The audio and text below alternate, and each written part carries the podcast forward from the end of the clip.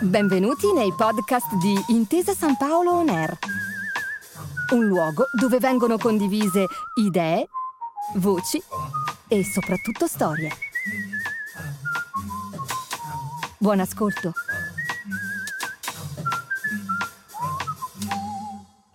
Benvenuti a questo nuovo podcast di Intesa San Paolo On Air in compagnia di Martin Angioni.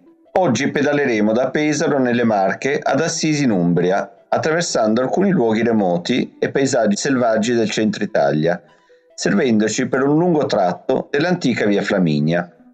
Si tratta in tutto di circa centosessanta chilometri per duemilatrecento metri di slivello. Da Assisi, finito il giro, si può tornare agevolmente a Pesaro caricando la bicicletta su un treno regionale via Foligno-Ancona.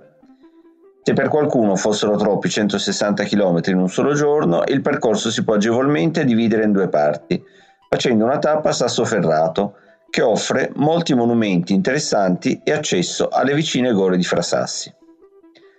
La parte storica interessante di questo itinerario è il tratto di Flaminia compreso tra Fano e le Gole del Furlo. La strada venne costruita nel duecentoventi avanti Cristo dai Romani per unire Roma alla colonia di Ariminum, la odierna Rimini.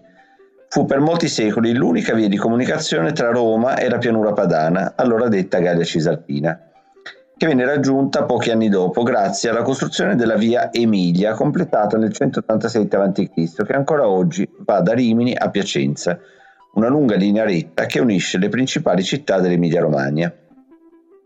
Curioso destino di questa strada, si dice costruita dai Romani per tenere separati i temibili Galli Senoni, la cui capitale fu la odierna Senigallia, dagli altrettanto temibili Sanniti. Lo strano destino fu di diventare in epoca alto medievale il cosiddetto corridoio bizantino, cioè l'arteria di comunicazione che metteva in collegamento il Ducato di Roma con l'esarcato ravennate e la Pentapoli, territori controllati dai bizantini, stretti tra i due grandi regni longobardi, la, Lingo- la Longobardia Maior a nord, con capitale Pavia, e la Longobardia Minor a sud, con i ducati di Spoleto e Benevento.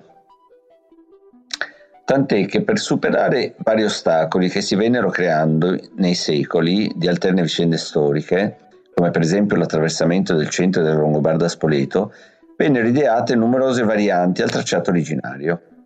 Un'altra piccola curiosità, proprio dall'epoca in cui Ravenna fu capitale bizantina, deriva il nome della regione Romagna, cioè in origine Romania, visto che per i greci bizantini questa regione era appunto abitata dai Romani.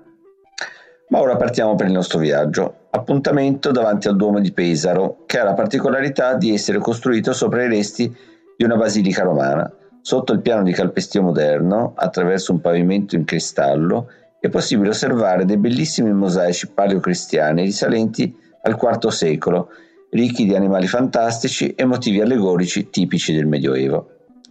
Dal centro storico saliamo in bicicletta e ci spostiamo verso il mare, prendendo verso sud la Bicipolitana, una pista ciclabile che in circa dieci chilometri tra la ferrovia e le spiagge ci conduce a Fano.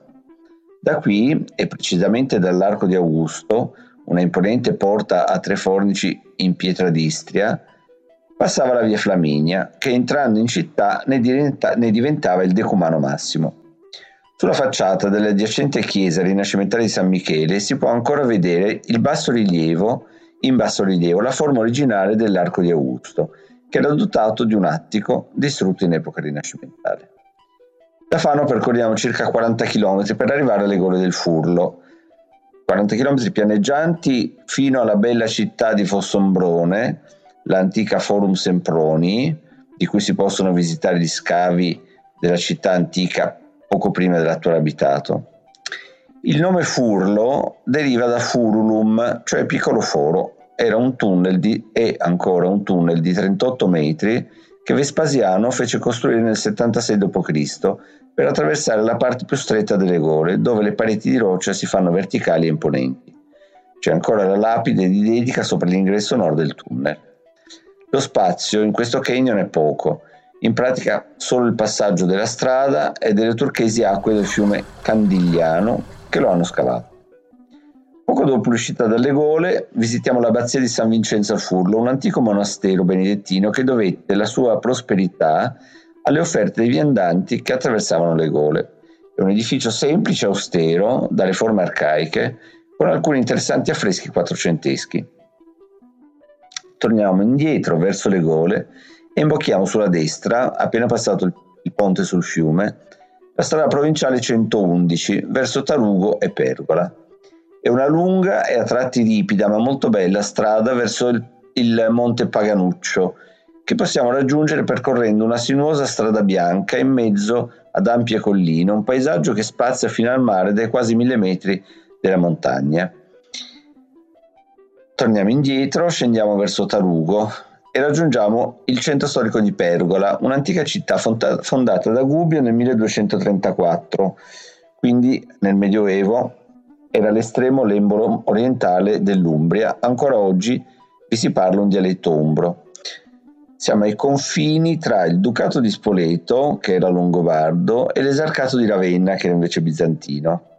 Pergola ebbe una zecca, batteva quindi moneta, e una fiorente comunità ebraica. Proprio da questa città provengono infatti i tipici nomi molto diffusi di Pergola e della Pergola, ad esempio Massimo della Pergola, che fu l'inventore del totocalcio. Fu anche la prima città delle Marche a insorgere nel milleottocentosessanta contro lo Stato Pontificio.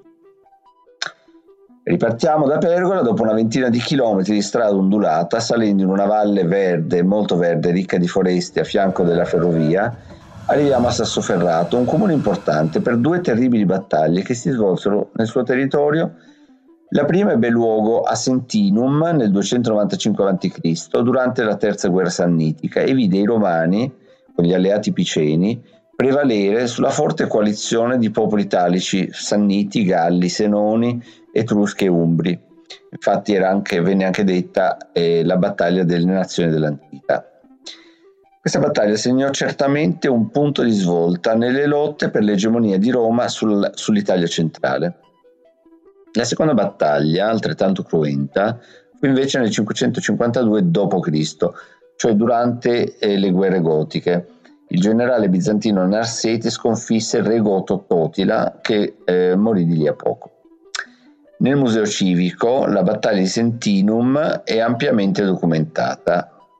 Vale anche la pena visitare almeno due chiese, quella di San Francesco, che custodisce un prezioso crocifisso trecentesco di, su- di scuola riminese, e l'abbazia di Santa Croce dei Conti Atti del dodicesimo secolo, poco fuori dall'abitato di Sassoferrato. È una di quattro antichi edifici di culto di questa zona delle Marche, caratterizzati da una pianta quadrata a croce greca. Si tratta, oltre a Santa Croce, di San Vittore alle Chiuse a Genga, poco lontano da Sassoferrato, appena usciti dalle Gole di Frasassi, Santa Maria delle Moglie e San Claudio al Chienti. Santa Croce venne costruita utilizzando materiale di spoglio proveniente dagli scavi dell'antica città romana di Sentinum. Ha un apparato decorativo scultoreo e di affreschi estremamente ricco.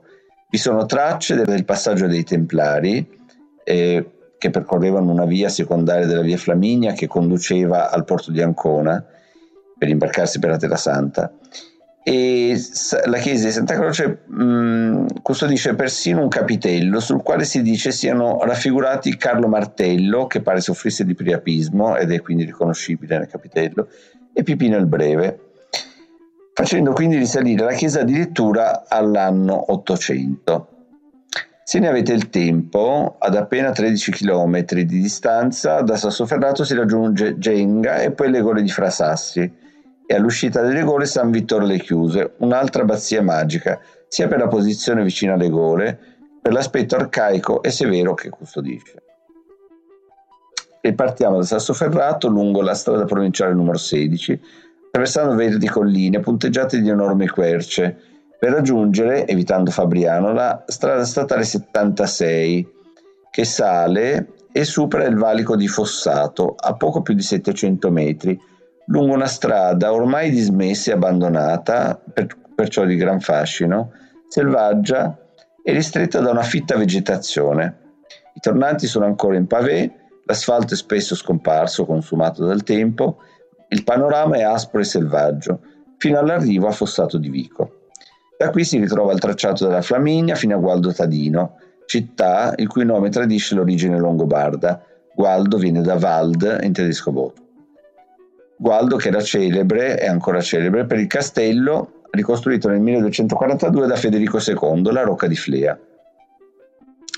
Gli ultimi trenta chilometri del nostro percorso sono sulla ex strada statale quattrocentoquarantaquattro, oggi diventata strada regionale quattrocentoquarantaquattro del Monte Subasio, e sale fino agli ottocentoventi metri del valico di Monte Mezzo, da dove si scende praticamente fino al centro della città di Assisi. È una strada praticamente priva di macchine, che attraversa colline ricche di boschi di lecci e poco abitate, un paesaggio che, proprio pensando ad Assisi, a San Francesco, che all'eremo delle carceri sul Monte Subiaso si rifugiava in preghiera, fa pensare ai tempi del Medioevo, luoghi segnati appunto dalla vita del santo. A me è capitato di arrivare ad Assisi proprio al tramonto, con il primo buio, ed è stato uno spettacolo difficilmente descrivibile a parole. Tutto questo lungo itinerario attraverso le colline del centro Italia, marchigiano e in parte umbro, è privo di traffico, silenzioso, poco abitato, una campagna ancora intatta, a tratti aspra e severa, un grande piacere attraversarla in bicicletta lungo strette e tortuose strade. Sono centosessanta chilometri di cui si fatica a immaginare la bellezza e la pace. L'arrivo ad Assisi poi assomiglia quasi a un miraggio, una città medievale in perfetto stato di conservazione, alla cui vista vale sicuramente dedicare un, almeno una giornata intera. Per ora è tutto, vi ringrazio, vi saluto e vi do appuntamento alla prossima. Arrivederci. Grazie per aver ascoltato i podcast di Intesa San Paolo On Air. Al prossimo episodio.